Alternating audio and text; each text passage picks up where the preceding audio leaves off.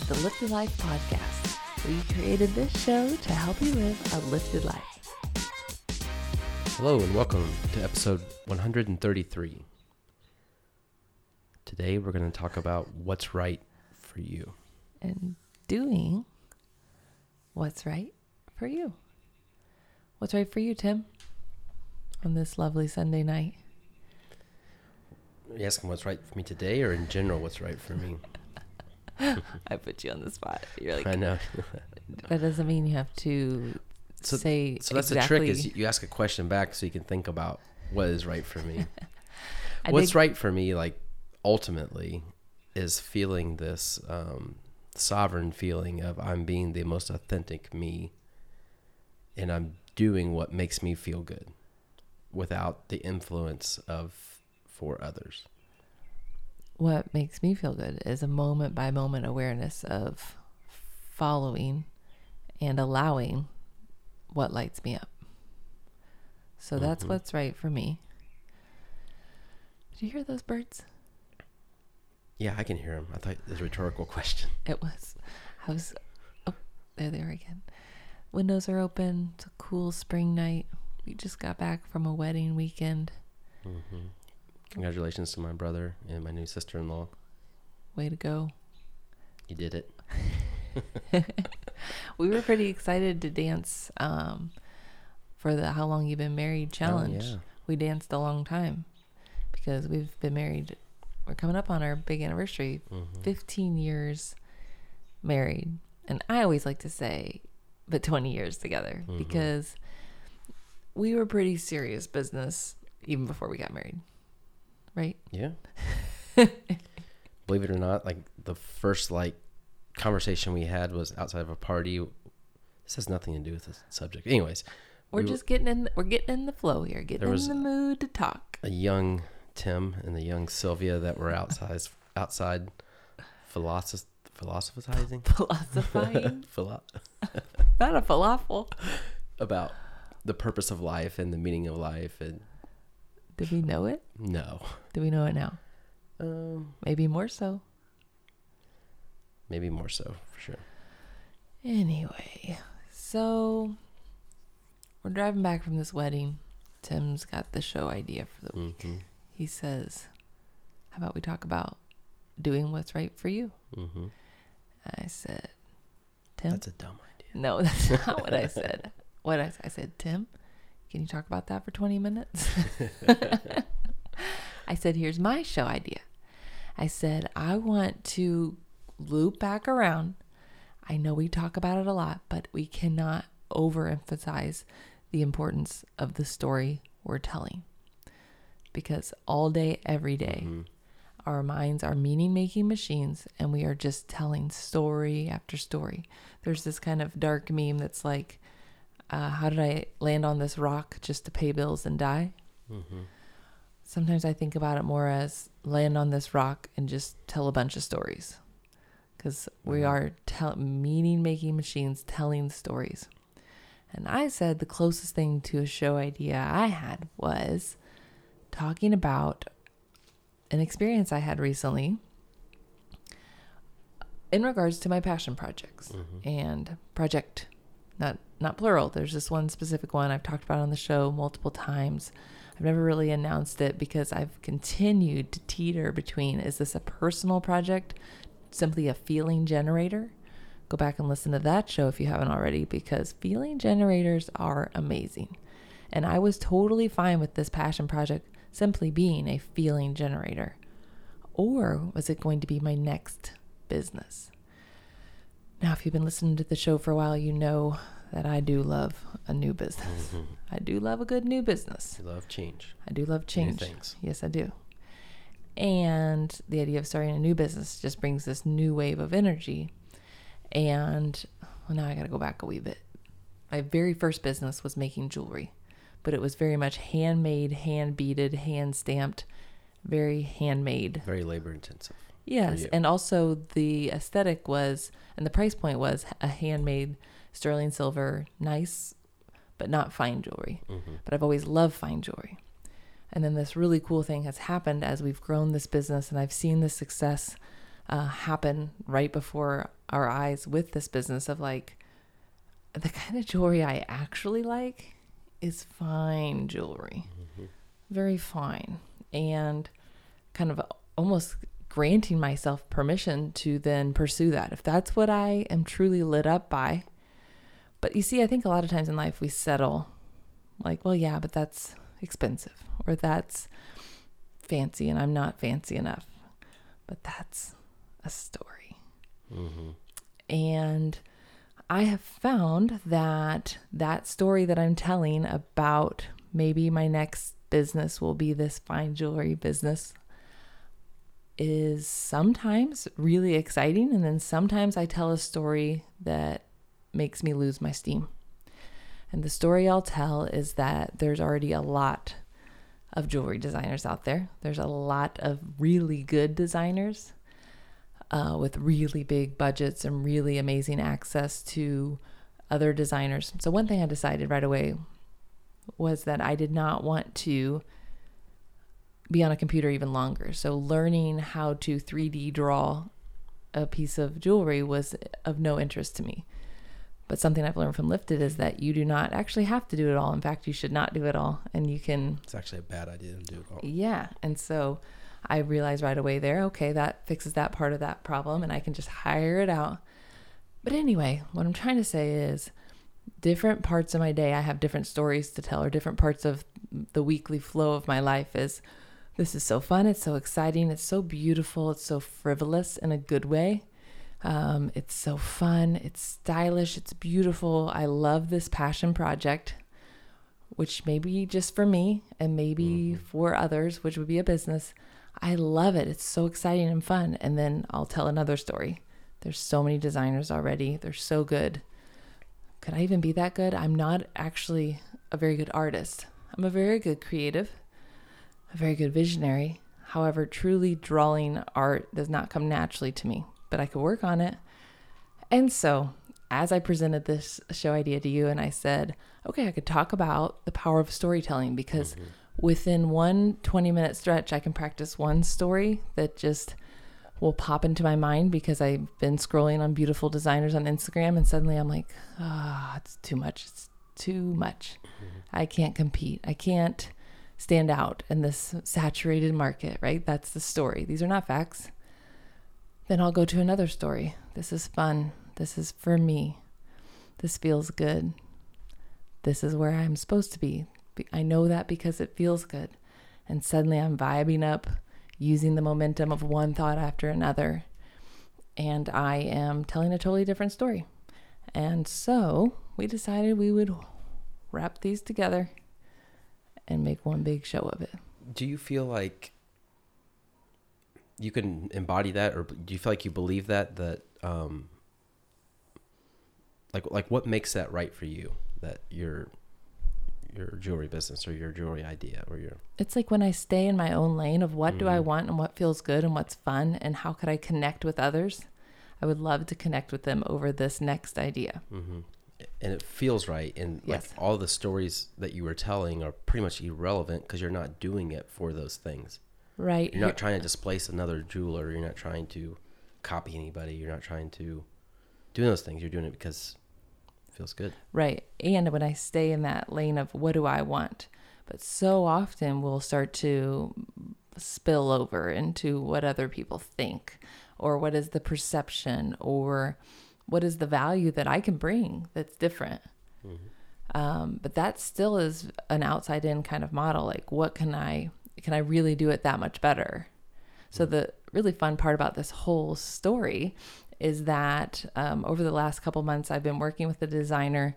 One of my sketches was made into a CAD, mm-hmm. CAD design. Mm-hmm. CAD, D is design. Computer aided drawing is what CAD stands for. So I had it. They they drew a they drew a 3D model of your ring. Yes. And they were able to make a mold from that. Well, that's you're jumping ahead. Sorry. First things Spoiler first, alert. I just hired a designer and I made it into this cool 3D looking thing. Then I had it 3D printed as plastic and mm-hmm. sent to me. Then I made a couple tweaks and had it 3D printed in plastic and then cast into sterling. And then I had it sent to me. And now I'm actually working on my next evolution of changes. I'm telling you all this too because I had no idea how to do any of that. I just knew that a lot of jewelry designers call themselves a jewelry designer, but don't actually make anything.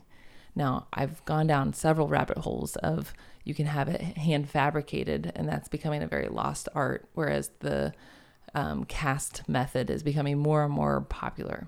And for a while, I was like, no, I've studied it, and I can see that only the hand fabricated jewelry is valuable. That was a story that I was presented and I believed it. And then I talked to another jewelry designer. I said, well, actually, hand fabricated requires a solder um, or several solder seams, which makes the piece less strong. So it's not actually entirely true that a hand fabricated piece is stronger mm-hmm. than a cast piece. It's more, uh, there's so many different factors. Mm-hmm. But for one moment, I believed the story that this one's clearly better and everybody knows it mm-hmm. And my whole world changed just from that one story. And then I started to realize, okay, there are usually two stories or more. And um, anyway, this week was cool because the ring in sterling silver showed up on my doorstep. And I've been wearing this ring that was just an idea, a thought. And um, and it's really cool because I've been able to kind of experience the piece. What would I like different about it? What what needs to be thicker, thinner, bigger, bolder? And um, it's very much this cool feeling of this was just a thought and now it's a thing. Specifically, a thing that's a ring, and rings have always been my favorite. When I was a kid, I would make rings out of dandelion stems, rope. I would twist it up into a ring. I would get through going to the dentist because afterwards you got a chintzy piece of junk little ring that lasted you 45 I minutes. thought you were gonna say you use floss to make it. no. Um, but I've always loved rings, so it's a very cool experience to have now done this. And I still don't know exactly if I can continue to stay in my own lane long enough to make more, like how many more pieces. It really requires managing my mind. But it also manage requires you managing what's right for you, like why you're doing this, what what you're trying to bring about. Right. And if Yeah. it's not right for me to do it, Uh-huh. if it is just something that takes a lot of my time, a lot of my energy, like, is it really right for me then? yeah, I I- I think I was going kind of the other way. Um, you always go the other way, and I always have a whole I nother. know. You zig, I zag. That's usually how it works. Because I, because I think the parallel was, you know, that was your story of the weekend, or kind of what we were talking about in the car on the way home from the wedding. We had a two-hour drive back home, and I had got to see a lot of family I haven't seen in years. Meet some new friends that were my brother's friends um, that we hung out with, like all the groomsmen hung out together, and we were kind of just. I was kind of collecting the experience of the whole weekend and. I found myself going through the things, you know, all the people said they were doing in their lives. Some of my cousins, some friends, some other, you know, the bride's family member. Anyways, everyone's sharing the stuff they're up to, like uh, like everyone does when you get together. Yeah, it's a good thing. It's, it's a good thing, yeah. But I found myself running those same stories in the background, like, wish I could do that. And then I was immediately like, wish you could do what? Yeah, exactly. And then I started thinking, like, man, it'd be cool to be able to do something like that, make those investments, build that house, make those changes. Like, that'd be cool if we could do that. And as I'm thinking, I'm like, but first of all, some of that stuff's not right for you because you don't really want to do that. I mean, you're seeking a feelings. And secondly, you can do that. Why haven't you done it? Like, there's no reason why you couldn't do those things. You just haven't taken the actions or put the focus forward to do those things. So that's why I felt it was interesting that that question came to me is like, well, what's right for you? Because that's what you're really after. You're not really after mimicking what someone else is doing or trying to do what they're doing. You're after what's right for you. And your parallel is the same. It's um, you're trying to find what's right for you. Yeah, you're making a piece of jewelry that someone else may have made something somewhat similar, but there's nothing similar to what you made because you created it out of nothing. But um, yeah, someone else is making that ring and making a ring similar to that, but, but that's not the point. The point is what's right for you. What what does that generate for you when you do that thing? And I think that what comes to mind as not only for this example, but even yours, is that question okay, but how do I know what's right for me? Mm-hmm. And we've touched on this in other shows like, how do I know what's right for me versus what was programmed into me as a child? Yeah. Like, you need to get yourself a good job Yeah. and you need to get yourself a good paying job. You have a story about that. Have you shared that on the air? I mean, I'll gladly share it, but you gotta tell me what story it is. No, you need to guess. Get a good paying job. yeah. You know, not an architect, but Oh, oh yeah. No, that's that's an excellent. Actually, that's an excellent story. Um, when I was thirteen, maybe, um, my grandpa's best friend um, was also his neighbor. They built their homes together, and um somehow it came up that I wanted to be an architect. Oh no, I, I could always draw really well as a, as a child, and my family members. that, that's also annoying for me, by the way. what? I've already mentioned on this show that drawing does not come naturally to me. And I feel like if I could just explain, okay, this is the ring I want, this guy would sketch it out. Probably and yeah.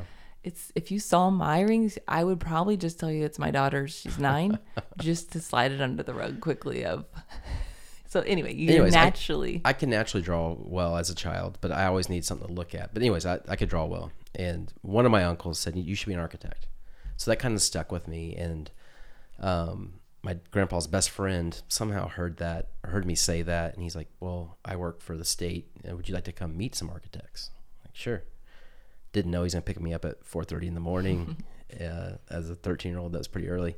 But he came and picked me up really early, drove me to this place you know, I'm still asleep. I think went in. These architects are all on these big tables. This is like kind of before people were using computers to draw. There's still like draft tables and stuff, and they were showing me how they draw things. And basically, the guy turned to me and was like, "But tell you what, don't ever be an architect. Be an engineer. They make a lot more money." and that day, I'm like, "Okay, I'll be an engineer." Like I just pivoted that day. yeah, it was planted a seed. Mm-hmm. Now, was it a bad seed? not a bad seed, because you know that's the question i was getting ready to ask you was can you make the wrong choice because you were starting to say like well what if i don't know what's right for me Mm-hmm. Can you really pick the wrong thing because i think it always leads back to what's right for me Right. The path is wide. yeah can't fall off you your can't path. fall off your path But if you're going down that path and something doesn't feel right, I Mm-hmm. think your internal guidance system that's giving you these nudges that doesn't feel right. Mm-mm. Something doesn't quite feel right here. I think that will continue. And sometimes those will get louder and louder, maybe like present themselves as physical symptoms. yeah I think that's a really unique bridge of the emotional body connecting to the physical body of this is not your true self or your true path. Uh, I was listening to a really cool Abraham podcast, which she doesn't even, ha- I don't know who. We get, we kind of get weird about that because we enjoy listening to the teachings of Abraham, but a lot of them are YouTube that people rip off from her sorry about that well, we just do our best to occasionally buy some of her stuff so that their stuff. It was this idea of how do I know if it's uh, fear? Like, is it an intuitive nudge or is it um, just being afraid?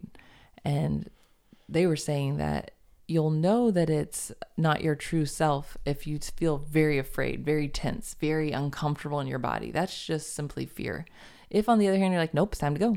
I can't explain it. Here's where we need to turn. It's this very confident, very knowing energy of like, well, can't really explain it. That's happened to me a couple of times where I just do something and we laugh about it later because I couldn't really explain it, but that's exactly what I knew I needed to do. That was a cool difference between um, knowing the difference between that fear versus an intuitive nudge. Like if you're like this plane, I'm so scared to be on this plane, and you're just shivering and shaking. That's fear. That's not your intuition ty- trying to like get you off the plane. But if for some reason you just can't even explain it, but you swoop up your bags and you walk, and you're not afraid, you just know, mm-hmm. then maybe that's the thing to do. So anyway, you had the seed planted, and I like to bring that up because so much could have changed. So what if they said you're gonna love being an architect? Like, look how good you can draw. Yeah. Look at my drawings. You can be just like me someday, and you could design really cool things. Maybe the whole path would have spiraled differently. Who knows Yeah. what could have happened? Doing what's right for you can be tricky, I guess, is what mm-hmm. I'm saying. If you have a lot of signals and voices and things telling you what to do. Yeah, that's funny. Like the, I can see how someone would take that and you do what's right for you. Like, well, I don't know what's right for me, or what if I choose the wrong thing? I think that's the wrong way of looking at it. I think do what's right for you, and you're like, well, this isn't it. Okay, cool. find what is. Mm-hmm. Find the next thing. Do the next thing. Do the next thing. Do the next thing.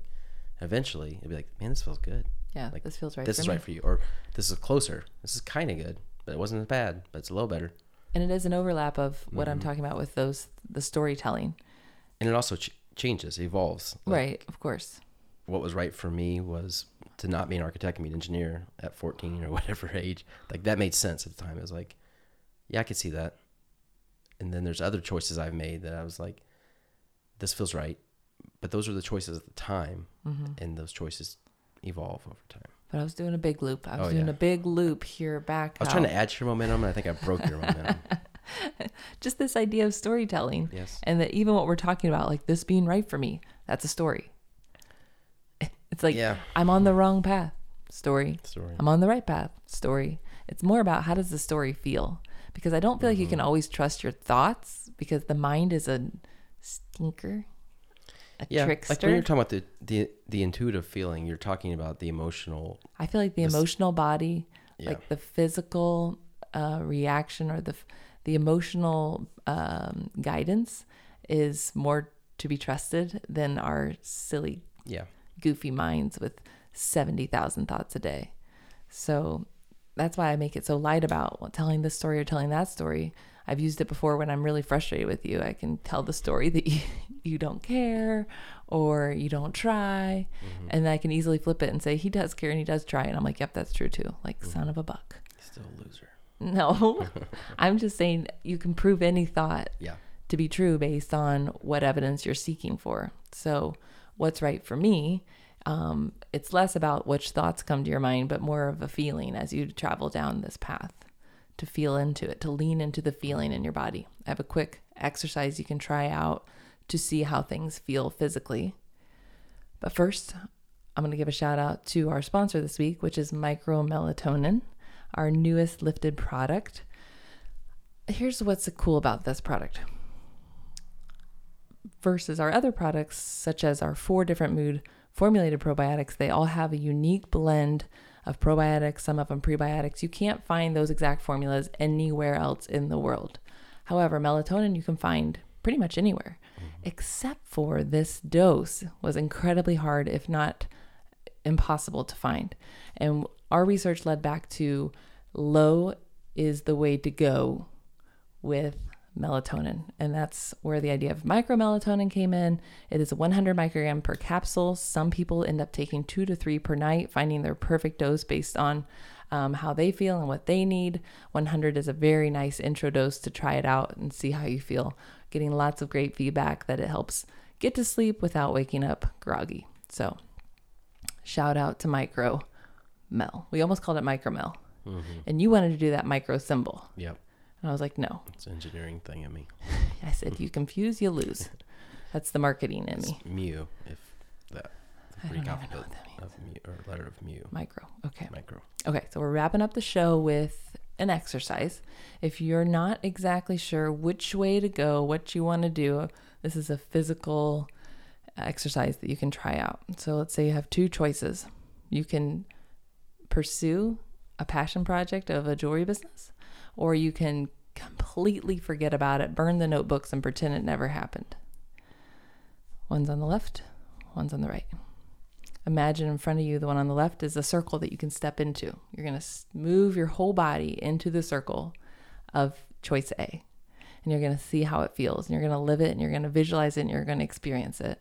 And then you step back and you go over to choice B. You step into that circle physically, imagine it, visualize, live your life in that way for one moment, see how it feels. Go back to the starting position and just experience the love notes that your body has sent you to help you decide. Just a little practice to try on. Something fun that I've done multiple times. Highly recommend it. All right, I think that's a wrap for this week's show. We did it, Tim, 20 minutes on your topic Wow. and then some. Any other notes? I feel like we kind of wrapped up your architect engineer story quickly. Like, did I did I cut it off? Are we good? Did we fully? Um, I- I'm sure that we wrapped it up fine. I, I think j- just the you know the overall point was, you know, hearing these stories of of this um, this time with, with with friends and family, and instead of letting that story run in the background of I wish I could have do that, or I should be doing that, or why haven't I started doing that? Or wouldn't it be great if I could do that? That that's the story, you know, and that's, a, in my opinion, a not a useful story Mm-hmm. because it's like it's like I wish I was doing that. Couldn't instead I could just embody I want to do that. I could just say I, I want to do all those things. Or I'm th- I'm grateful for this indicator. Yeah. I appreciate this indicator of what I might enjoy to do next. Like just because it's not in your current reality doesn't Mm-hmm. Yeah. mean you couldn't create it. So instead, everything is kind of back the idea of things are data rather than It- failures It, it or was just a very light feeling. It wasn't like I was walking around just envious of yeah, envious of everyone. everyone in the room. Like I was so intrigued by their stories and what they were doing, and I haven't some I hadn't seen in years, so it was great to hear their stories. Right. But I could just feel in the back of my head like that. I want little, to do that. Was it? I want to do that. it was. Uh, I want to do that. is- Maybe, yeah. Is like a nice light. Like I want to do that. I want to do that. But if it was, well, I wish I could do that. yeah. So those are two stories, right? I want to do that. Mm-hmm. I wish I could do that. The energy behind each of those two lines is very different. I think that's the other element that I kind of wanted to share from the whole idea of storytelling. But even uh, uh, having that conversation with you, some of it was I can do that. right. Like there's no reason why I can't do that. I just haven't chose to do it yet. Sometimes we get stuck in autopilot, and Yeah. sometimes in order to bust out of it, you buy a couple of heavy kettlebells. I thought we should just go ahead and announce it here on the oh, show that we're about we to have to swing some it, yeah. kettlebells. Maybe in our social we can share some. Yeah, we Or bought maybe- some on it kettlebells. Maybe next week it'll be 10 things I learned from swinging a kettlebell Maybe I don't break my legs or something or else. something else. Okay. I don't know. For some reason, I just suddenly had this feeling that we didn't give your engineer architect story the full. I, I told the listeners it was this amazing story. And it just was like when I was a kid, someone told me to do this, and I did that. but they told you, they, like, that's so, like, you're like, I want to be an architect. They're like, no, really? You should be an engineer. You're like, oh, okay. Well, I guess that's a good point because their justification was engineers make a lot more money. Mm-hmm. And I'm sure from that person's point of view, they're like, I'm over here working all this hard and I make this much. And I know those engineers make twice I make. And that mm-hmm. funny story of or line of everyone thinks that engineers make a whole bunch of money, mm-hmm. which maybe they do compared to other traits. But um, that was that guy's perspective was if, if I really want to do something, I'm young, I might as well do this. Mm-hmm. But I think what got us on that tangent was you're talking about the programming that we have in certain ages, and that was some programming for me was you need to get a good job and make a lot of money. Like that's important. You need to work hard and you need to figure out how to make a lot of money. Right. So what's right for me? What if what's right for me is not a job that generally is known for making a lot of money? hmm Well, I think you and I have found differently. I think the money part has nothing. There's not much of a link between your job, your social status. This it's more connected to the value you provide, and and um, how much like abundance that you want to attract. Mm-hmm. I think there's more connection to that than there is like what your you know degree is or whatever. And one other thing I'll add to that is something really pivotal we learned from Tony Robbins' book, Money Master the Game, which is it's not what you do for a living, it's what you do with your money that you Yeah. do earn. And we read that book about seven years ago, and it really changed the way we thought about money. And something he pointed out was that most people that are scraping by, living paycheck to paycheck, are continually looking for more ways to make more money. But the truly wealthy, those who have really elevated to a level of abundance, know that just as much sometimes, if not more, effort or energy has to be put into what do I do with this money that I've made. Yeah, for sure. Wise, sound investments are key to busting out of that paycheck to paycheck. And I think if you're listening to the Lifted Life podcast and you're not willing to entertain the idea that money is a tool, then you might be in the wrong place. because we would love to hear from you that you started to think about money differently, which allowed you so much more freedom and creativity to to enjoy your path and to do more of what's right for you. Boom, that's how we end it. Thanks for listening. We'll see you next week.